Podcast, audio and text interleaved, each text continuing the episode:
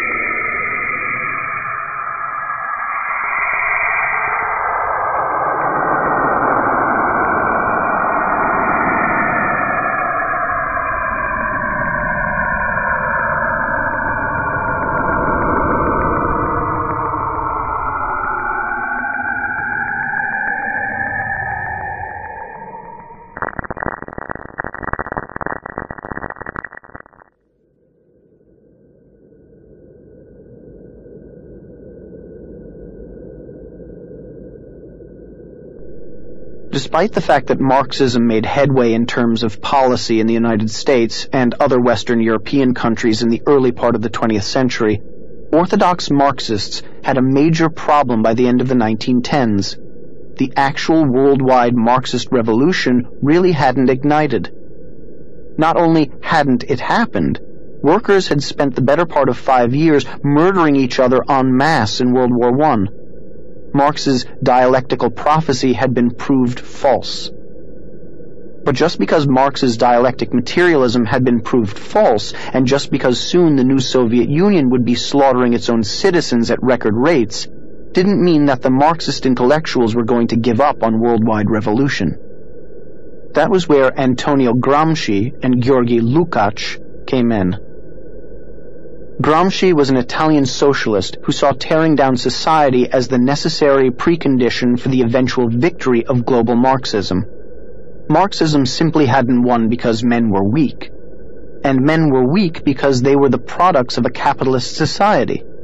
Man is above all else mind, consciousness.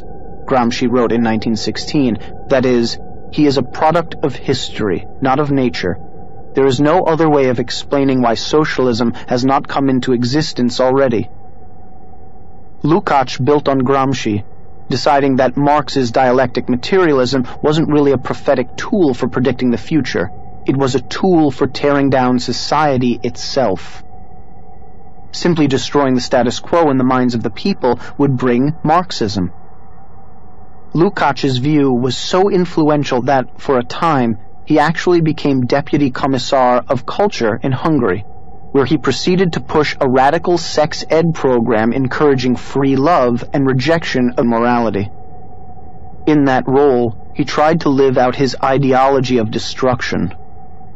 I saw the revolutionary destruction of society as the one and only solution a worldwide overturning of values cannot take place without the annihilation of the old values and the creation of new ones by the revolutionaries. Fortunately, the people of Hungary weren't nuts, so they dumped him. That left Lukács unemployed, but not for long. Felix Weil was a young radical from Frankfurt, Germany, and a devotee of Marx. He, like Lukács, saw the problems of implementing socialism, namely that nobody really liked it very much. But like most of today's lefty college students who live off their parents' money while preaching the downfall of the capitalist system, he was rich. So he used his granddaddy's money to fund the Institute for Social Research, which was really a precursor to John Podesta's Center for American Progress, funded by George Soros. To staff this new institute, which quickly became known as the Frankfurt School, Weil brought in, along with Lukács, a Marxist philosopher named Max Horkheimer. Lukács didn't last long, but Horkheimer did. At the Frankfurt School, he coined a term that would embody the whole corrupt philosophy of his fellow travelers' mission to destroy society and culture using the Marxist dialectic. Critical theory. Critical theory was exactly the material we were taught at Tulane. It was, quite literally, a theory of criticizing everyone and everything everywhere. It was an attempt to tear down the social fabric by using all the social sciences, sociology, psychology, economics, political science, etc. It was an infinite and unending criticism of the status quo, adolescent rebellion against all established social rules and norms. Critical theory, says Horkheimer, is suspicious of the very categories of better, useful, appropriate, productive, and valuable as those are understood in the present order.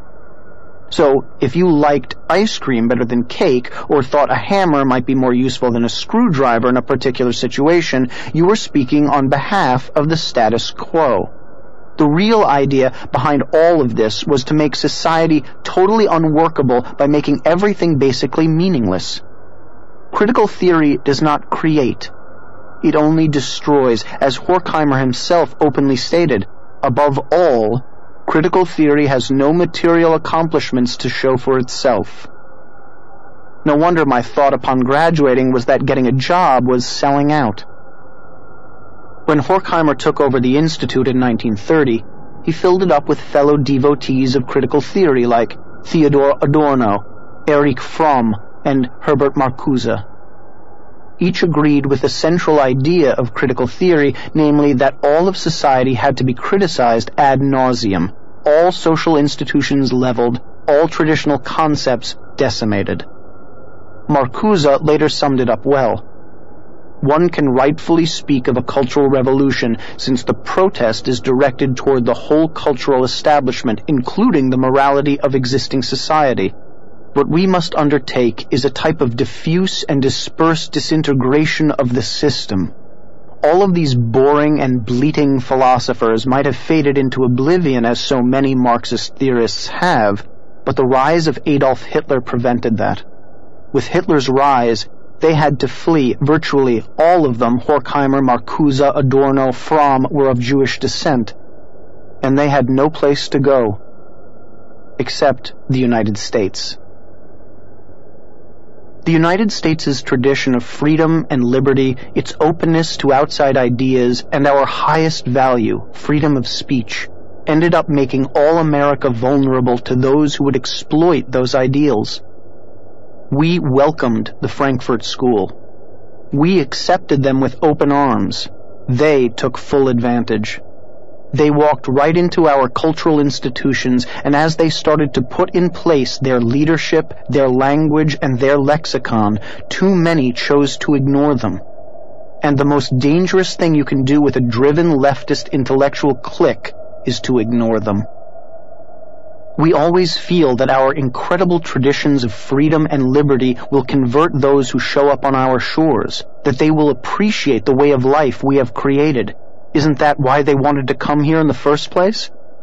We can't imagine anyone coming here experiencing the true wonder that is living in this country and wanting to destroy that. But that's exactly what the Frankfurt School wanted to do. These were not happy people looking for a new lease on life. When they moved to California, they simply couldn't deal with the change of scenery. There was cognitive dissonance.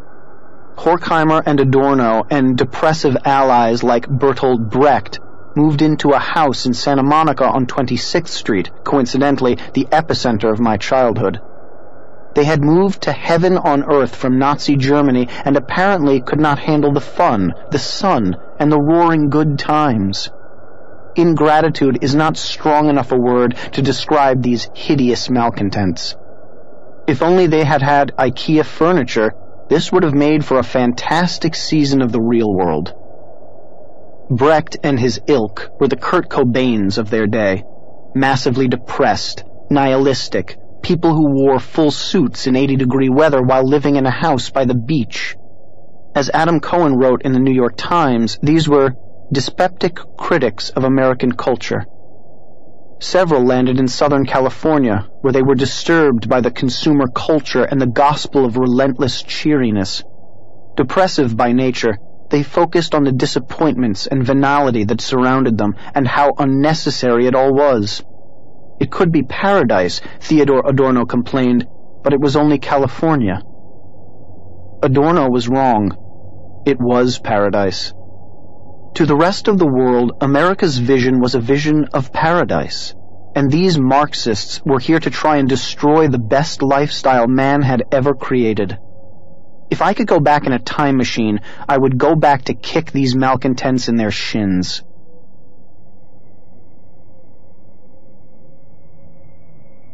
Members of the Frankfurt School had some American allies, men who had accepted the Roosevelt-Wilson synthesis of Hegel and Marx and who were now looking for the next step. The Frankfurt School had been sending mailers out to prominent fellow traveler sociologists in the United States for some years and creating connections with them. Meanwhile, Columbia University's sociology department was dying. They needed new blood, and they liked what they saw in the Frankfurt School. All the Frankfurt School had to do was to get into the country, and they'd take their place in the hallowed halls of American academia. Fortunately for them, there was an organization called the Institute of International Education, specifically devoted to helping fleeing scholars from Germany. The man who held the post of Assistant Secretary of the Emergency Committee in Aid of Displaced Foreign Scholars was one Edward R. Murrow who helped ship in many of the Frankfurt School's greatest minds.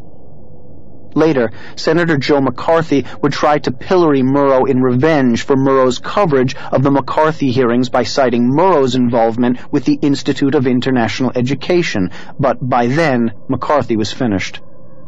In any case, once in the country, the Frankfurt School was almost immediately accepted at Columbia University. It was a marriage made in hell with their tentacles affixed to the institutions of American higher education, the Frankfurt School philosophy began eking its way into every crevice of American culture. Horkheimer's critical theory became a staple of philosophy, history, and English courses across the country. Horkheimer himself took his show on the road from Columbia to Los Angeles to the University of Chicago. Meanwhile, Erich Fromm, one of the Frankfurt School's main thinkers, was pushing cultural Marxism through psychology by blaming Western tradition for the rise of Nazism and the rejection of Marxism. This was a fiction, of course, convenient rewriting of science to meet a political agenda. Leftists today still call their opponents Nazis on the basis of this flawed and inane psychoanalysis. Early on, Fromm embraced the ideas of Frankfurt School fellow Wilhelm Reich, who felt that psychological problems largely stemmed from sexual repression and said that sexual liberation from societal mores could cure large numbers of people. Reich, whose psychoanalysis included disrobing his patients and then touching them, helped place the foundations of modern feminism, arguing that the repression of the sexual needs creates a general weakening of intellect and emotional functioning. In particular, it makes people lack independence, willpower, and critical faculties. Marriage, he wrote, ruins lives. Marital misery, to the extent to which it does not exhaust itself in the marital conflicts, is poured out over the children. Fromm also expanded on the parenting ideas of Lukács and John Dewey, who rejected parental authority, telling parents to stand by and let their children reinvent the wheel through experience. Fromm's philosophy was imbibed by a young socialist student named Benjamin Spock, who would go on to shape a generation of parents with his child-rearing book, The Common Sense Book of Baby and Child Care, which helped launch the self-esteem movement. At the same time, Frankfurt School scholar Theodor Adorno was sliding Marxism into the American consciousness by attacking popular trends in the world of art. First teaching at Columbia and then later at Princeton, he argued that television and movies were problematic because they appealed to the masses, but television and the movies weren't catering to the public tastes. They were shaping them, Adorno argued. Popular art and culture had destroyed true art, which is always used for revolutionary purposes, he said. All popular art, therefore, had to be criticized as a symptom of the capitalist system. All art had to be torn down. Performance art and modern art found their philosophical foundation in Adorno. The long line stretching from Piss Christ to Karen Finley smearing herself with feces to Susan Sarandon celebrating being hit with transsexual projectile vomit all had its roots with Adorno. This nihilistic influence in art reinforcing the destruction of cultural norms means that many grown adults have never experienced an epoch in which the transcendent and the innately beautiful have been celebrated as the artistic ideal. And it all started because a rat pack of Nazi fleeing depressives couldn't appreciate leaving the world's most oppressive place for the world's most spectacularly free and beautiful place. Santa Monica. Google it. It takes a sincerely deranged soul to want to deconstruct the good life and the optimistic citizenry in order to create mass intellectual and spiritual misery. But that's exactly what they did and as they constructed their philosophical dystopia, all the pieces of the modern leftist puzzle began falling into place. But all of these major contributors to the Frankfurt School of Thought paled in comparison to Herbert Marcuse, the founder of the New Left. Marcuse joined the Frankfurt School in 1933 and quickly became a leader of the movement. After he moved to the United States and became a citizen, he was hired by FDR's Office of War Information to create anti-Nazi propaganda, despite his Marxism. He also worked in the Office of Strategic Services, the pre-CIA OSS, and the State Department, where he worked to prevent the United States from pushing Germany away from democratic socialism. He taught at Columbia, then Harvard, then Brandeis, and then, finally, at the University of California in San Diego. He really hit his stride in 1955, however, with the publication of Eros and Civilization. The book essentially made Wilhelm Reich's case that sexual liberation was the best counter to the psychological ills of society. Marcuse preferred a society of polymorphous perversity, which is just what it sounds like, people having sex every which way with whatever. It wasn't so much the freshness of Marcuse's message that made the difference, it wasn't a fresh message, as his timing. The kids brought up with Fromm and Freud and Spock were coming of age. The misplaced guilt of the greatest generation brought forth a new generation free to embrace Marcuse. While similar philosophies of sex had failed in the 1920s, 1930s, and 1940s, by the 1950s, the men and women who had suffered through the Great Depression and fought in World War II were determined to raise privileged kids who would never have to actually fight for their country or work for their food. The result was a group of kids ready and able to participate in the sexual revolution promised by the Frankfurt School. Marcuse excused sexual promiscuity as the fulfillment of the need for the people to rise up against Western civilization and to free themselves of the sexual repression it created. Not a hard sell for teenagers. It was no wonder that in a very real sense, his followers believed they were doing something special when they made love, not war, a slogan attributed to Marcuse himself. They were using their sexual energy to bind the world together rather than destroy it, as sexual repression would do.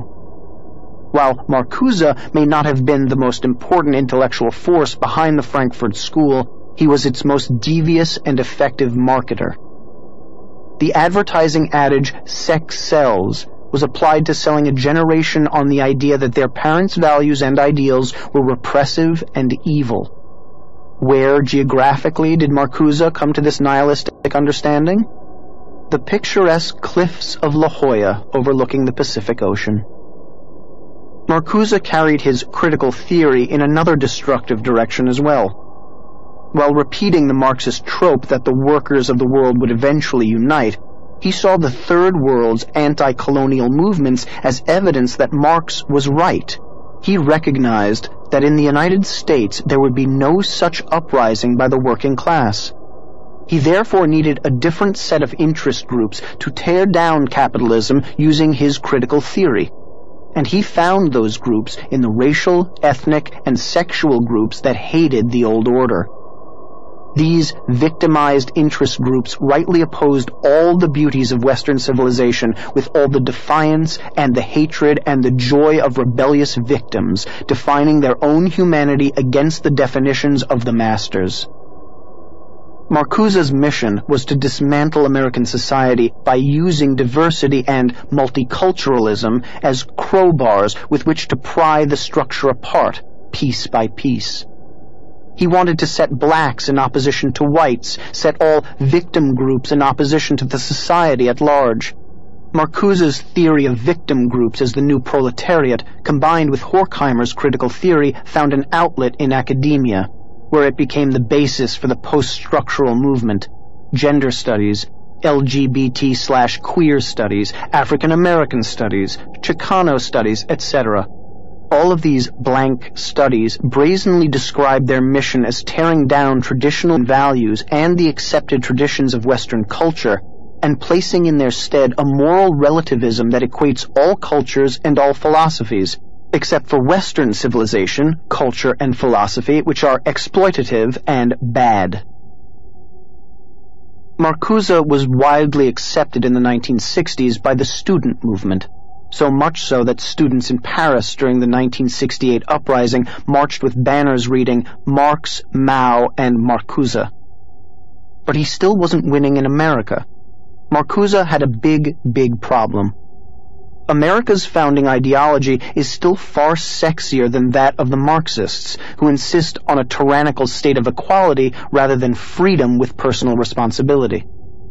Even if Marcuse was promising unending sex, drugs, and rock and roll, most Americans were more interested in living in liberty with their families, in a society that values virtue and hard work rather than promiscuity and decadence so Marcuse had to find a way to defy the opposition. He found it in what he termed repressive tolerance.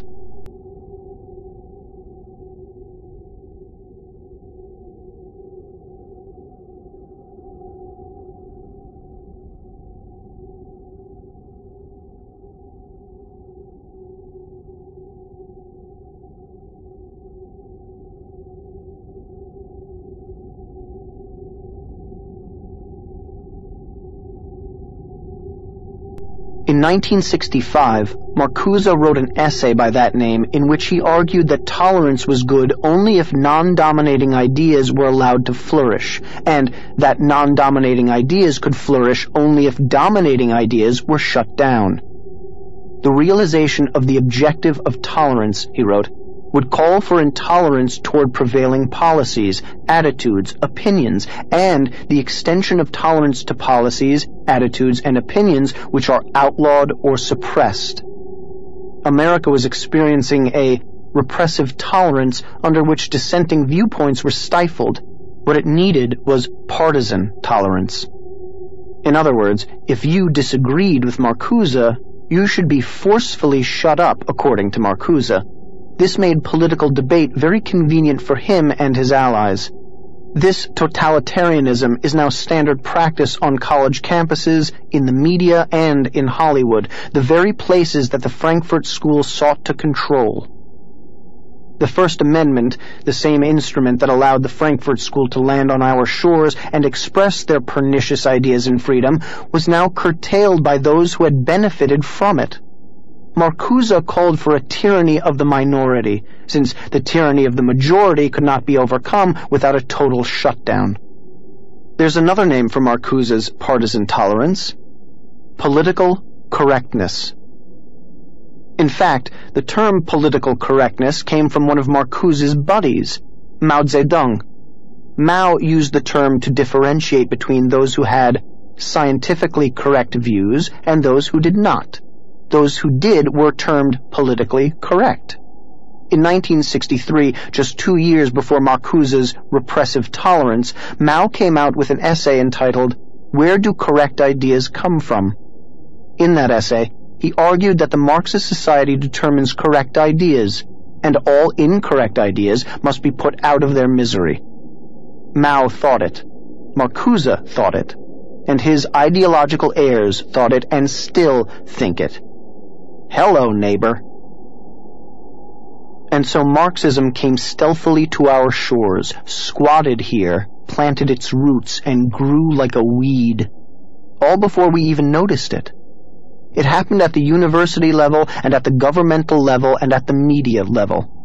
We didn't notice because we couldn't read the rhetorical garbage these jokers were spewing, and we didn't think it was important. Our Constitution survived a revolution and a civil war and two world wars. Why should we worry about a few German eggheads? Especially since America was economically thriving under such oppression. The foundations of the complex had been built, but we still couldn't see the complex itself. The complex was hidden under paragraphs of obscure text and in college curricula at places like Tulane University, under the unlikely auspices of American Studies. Talk about a wolf in sheep's clothing. It all seemed so benign, and we figured that if college students went off and had sex and did drugs and engaged in teenage rebellious decadence, oh well, they'd eventually come back to the Constitution just the way their parents had.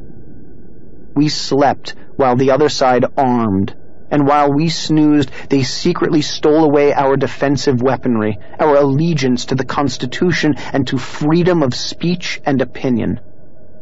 It was only when they fired the first shots over our bow that we noticed we were unarmed, and that they had weaponized the cloudy bacteria of their philosophy into full-bore ideological anthrax, ready to deploy on a moment's notice. The line was becoming clear. Marx and Hegel had paved the way for the progressives, who in turn had paved the way for the Frankfurt School, who had then attacked the American way of life by pushing cultural Marxism through critical theory. The Frankfurt School thinkers had come up with the rationale for radical environmentalism, artistic communism, psychological deconstruction of their opponents, and multiculturalism. Most of all, they had come up with the concept of repressive tolerance, aka political correctness. They had penetrated the academies. My American Studies program at Tulane had far more Adorno and Gramsci and Horkheimer and Marcuse than Twain or Jefferson or Lincoln. There was some trickle-down intellectualism going on. All the college students who worked through these programs and took swigs from the Frankfurt School bottle labeled Drink Me shrank mentally and ended up as parts of the complex. But that didn't explain how American society as a whole was taken over by this stuff.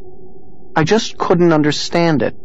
How did Frankfurt School philosophy, which is obviously complicated, highfalutin stuff, become a mass psychosis?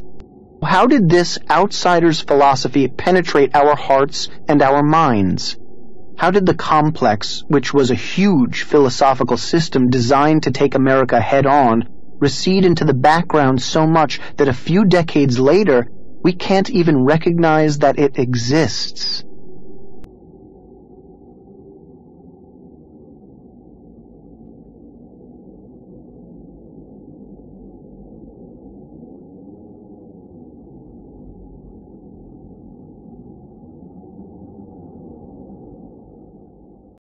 Lucky Land Casino asking people what's the weirdest place you've gotten lucky? Lucky? In line at the deli, I guess? Aha, in my dentist's office.